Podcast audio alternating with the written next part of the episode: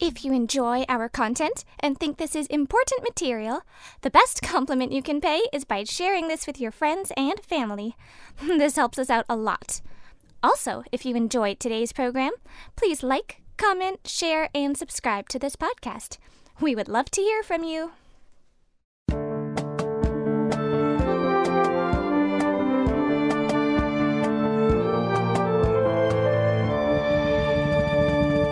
Welcome to the Truth in My Days podcast, where we defend the Word of God against the challenges of men. Hello, today we have Sonia interviewing John about textual criticism. This is the field of study through which we can know the original text of the New Testament. We are continuing from the previous episode today.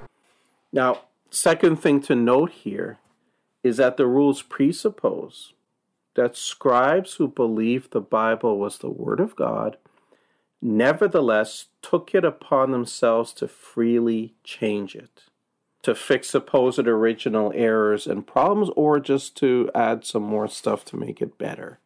Well, could, could it be argued that the scribes didn't think they're actually changing the Bible, but they might have thought that there's an error in their exemplar and they're trying to fix it?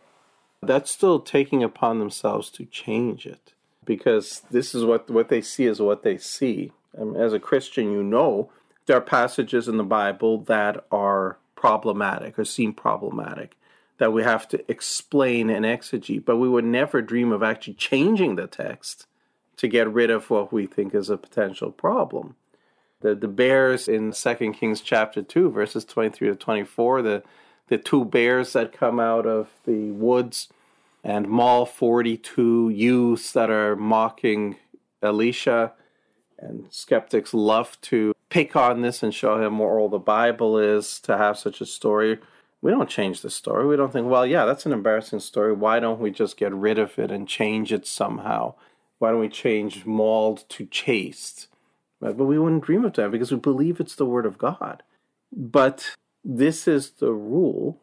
And they don't say that scribes did it only to fix errors. As the, we looked at that longer part in the, the Lord's Prayer. That's not an error. They just, hey, this sounds good. Let's put it in. So they, and, and this is crucial to understand, the one linchpin of textual criticism is that scribes took it upon themselves to change Holy Writ. If that presupposition is wrong, then the entire edifice crumbles. And uh, so we will get into more details on that as we move along. The third thing to notice is that these rules, these canons that Griesbach put forth, did not come about from actual study of scribal habits. He did not offer proof of any sort, actual proof, empirical proof, just it made sense. The rules were proclaimed to be true, they are never proven, and yet they are followed to this day even by evangelical textual critics. And another thing to note then is that because of these rules, variants that introduce an error or make the Bible look bad are taken to be the original readings, regardless of how few manuscripts they're in, regardless of whether those manuscripts are good quality or not. Because you would think quality of the manuscripts is something that we should really look into carefully when we're assessing how reliable a manuscript should be taken. They never look at that. They, they never that that's just completely overlooked. The next development then came around the middle of the 19th century when two old manuscripts of the Bible came to light one was found at a monastery, St. Catherine's Monastery at Mount Sinai, and it came to be called Codex Sinaiticus. Codex means it's in a book form rather than a scroll form. This was called Codex Sinaiticus. It was found by Lobegott Friedrich Constantin von Tischendorf. After a number of years, he managed to acquire it and it ended up in the British Museum. And that was the in around the middle of the 19th century. And around the same time, the Vatican revealed that they also had a, an old manuscript of the Bible that was called Codex Vaticanus. Both of these date to the middle or so of the fourth century AD. Uh, Sinaiticus is thought to be a little bit older, Vaticanus a little bit younger.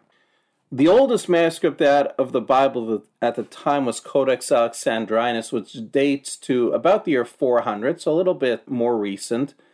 But now these two were found, and they were the oldest ones that were known to exist at that time.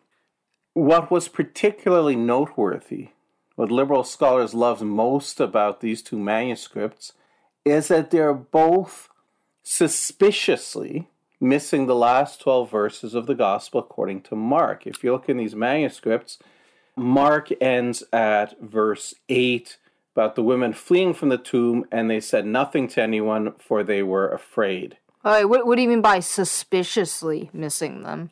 Suspiciously means there's some question about their omission. If we look, for example, at Codex Vaticanus, we look at how it's written there are three columns of writing on every sheet of parchment, and the scribe would write first column, then the second column, then the third column, they move to the top of the next column.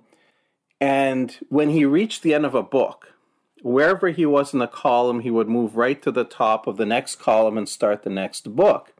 And this is something that is maintained throughout the entire New Testament with one exception, and that exception is the end of the gospel according to Mark. He reaches chapter 16, verse 8, writes that down, and then instead of jumping to the top of the next column, he leaves an entire blank column and starts Luke after that. The question is raised then why did the scribe leave an entire blank column plus whatever was left in his column why did he leave that blank space here and only here in the entire manuscript? And the only reasonable explanation that's ever been advanced is that he knew Mark doesn't actually end there. The exemplar he was using, that is, the manuscript he was copying, was missing the, the end of it. Perhaps that page had gotten ripped off. It was the last page of the codex and it got lost somehow. But the scribe apparently knew that Mark doesn't actually end at verse 8, and he left enough room to have the rest of Mark added, but it was never done. In the case of Sinaiticus, what's suspicious there is that that group of sheets that include the, the end of the gospel according to Mark was actually removed, sometime subsequent to the original copying, and rewritten and replaced. So we don't actually have the end of Mark in the original manuscript of Codex Sinaiticus. We have what was added later. And here, it's interesting when you look at the end of Mark, the scribe is very consistent in how he writes throughout the manuscript in terms of number of letters per line, number of lines per column inch, and so on. And again, there's one deviation. And this comes at the end of the Gospel according to Mark, where you can see that as the scribe is moving down the page, he starts spreading out the letters, making them wider and making them larger, so that he manages then to get the last couple of lines into the next column and then puts a little design there to end it at 16.8. So you think the last 12 verses were removed from that manuscript on purpose? Well, it sure looks that way. Again, why does he change the size of his font? It looks like he wants to make sure he doesn't end up with an empty column there. And again, no no other good explanation has ever been given. But the best we can say here, under any circumstances, that yes, Codex Sinaiticus, as we have it now, is missing the last 12 verses of Mark, but we don't have the original ending of Mark in Codex Sinaiticus, so we don't really know. So, is this an example of a scribe deliberately altering the text? Well, I don't know if it was deliberately altering the text. As I said, in the case of Vaticanus, it seems the most reasonable thing is that his exemplar didn't have the last 12 verses. So it's not that it's deliberately altering it. He, he knew that there was more to come, but he didn't have access to it, so he couldn't put it in there. But what that would mean is you would have a small number of copies with the last 12 verses missing. Because, okay, but what about the one where the scribes suddenly had bigger font, the one where it's removed? Well, I'm getting to that. Vaticanus, perhaps Vaticanus was copied and whoever used Vaticanus as an exemplar would be missing the last 12 verses of Mark because it's not in Vaticanus. So there would be a small number of copies that way. And then perhaps the scribe of Sinaiticus would have included the last 12 verses, but a, a later scholar there who'd seen copies missing the last 12 verses thought that this was not part of the original, and so he rewrote it, trying to recapture the original. So it wasn't a deliberate alteration in the sense of changing what he thought was sacred writ. It would have been a deliberate attempt to excise something that he thought was not sacred writ.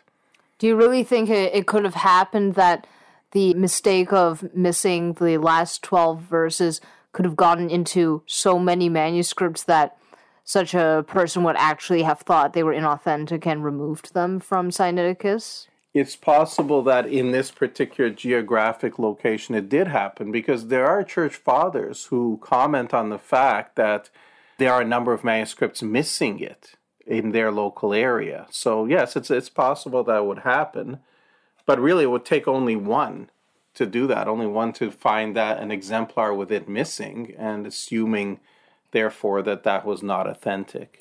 Because books were so rare in those days?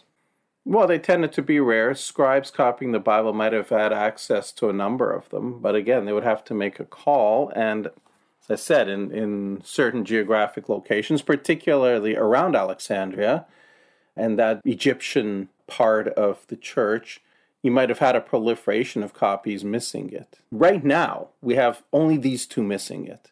If you look in the critical apparatus of critical New Testament texts. These are ones where they list the what's the variant exists in which manuscript. Older ones will list four of them. One of them has been taken off the list because they, they see that in this particular one, the last page of Mark is actually missing. And there's marks on the previous page indicating that Mark is not finished here. They know there's more coming. So that's not really a witness against the last 12 verses. And the other one, and these these are late ones from the 12th century, I think. The other one is a commentary where uh, a scholar was writing a line of Mark and then writing his commentary notes and then writing another part of Mark and writing his commentary notes. So here it goes up to 16.8, but again, we don't have the whole thing. So there's no reason to think that he didn't write more after that. So there's really only two where it's missing, and it's these two where, where the omission is rather suspicious. Now, scholars will have other reasons for trying to challenge these last 12 verses, and sometime we'll do a program on looking at all of the arguments. But the fact is, liberal scholars love this because it allows them to get rid of the resurrection. Allows them to get, a, get rid of the resurrection if you combine this fact that these 12 verses are missing in these two manuscripts, if you combine that with a few other assumptions, you can go a long way towards removing the resurrection. And again, we'll talk more in detail about this in another program. But basically, you have to insist that these two manuscripts are the most reliable ones. You have to insist that Sinaiticus and Vaticanus are the most reliable New Testament manuscripts. The excuse was that while they're the oldest, we should trust them the most.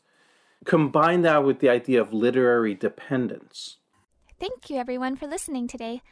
Unfortunately, we have run out of time, but please join us for the next part tomorrow. Same time and same place.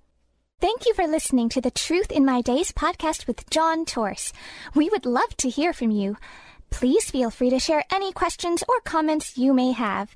You can reach us on Facebook, Instagram, MeWe, and YouTube. Simply search Truth in My Days as one word. Again, Truth in My Days as one word, no spaces in between. And you can connect with us. You may also visit our website for more comprehensive material and to learn more about our ministry. Our website is truthinmydays.com. Thank you.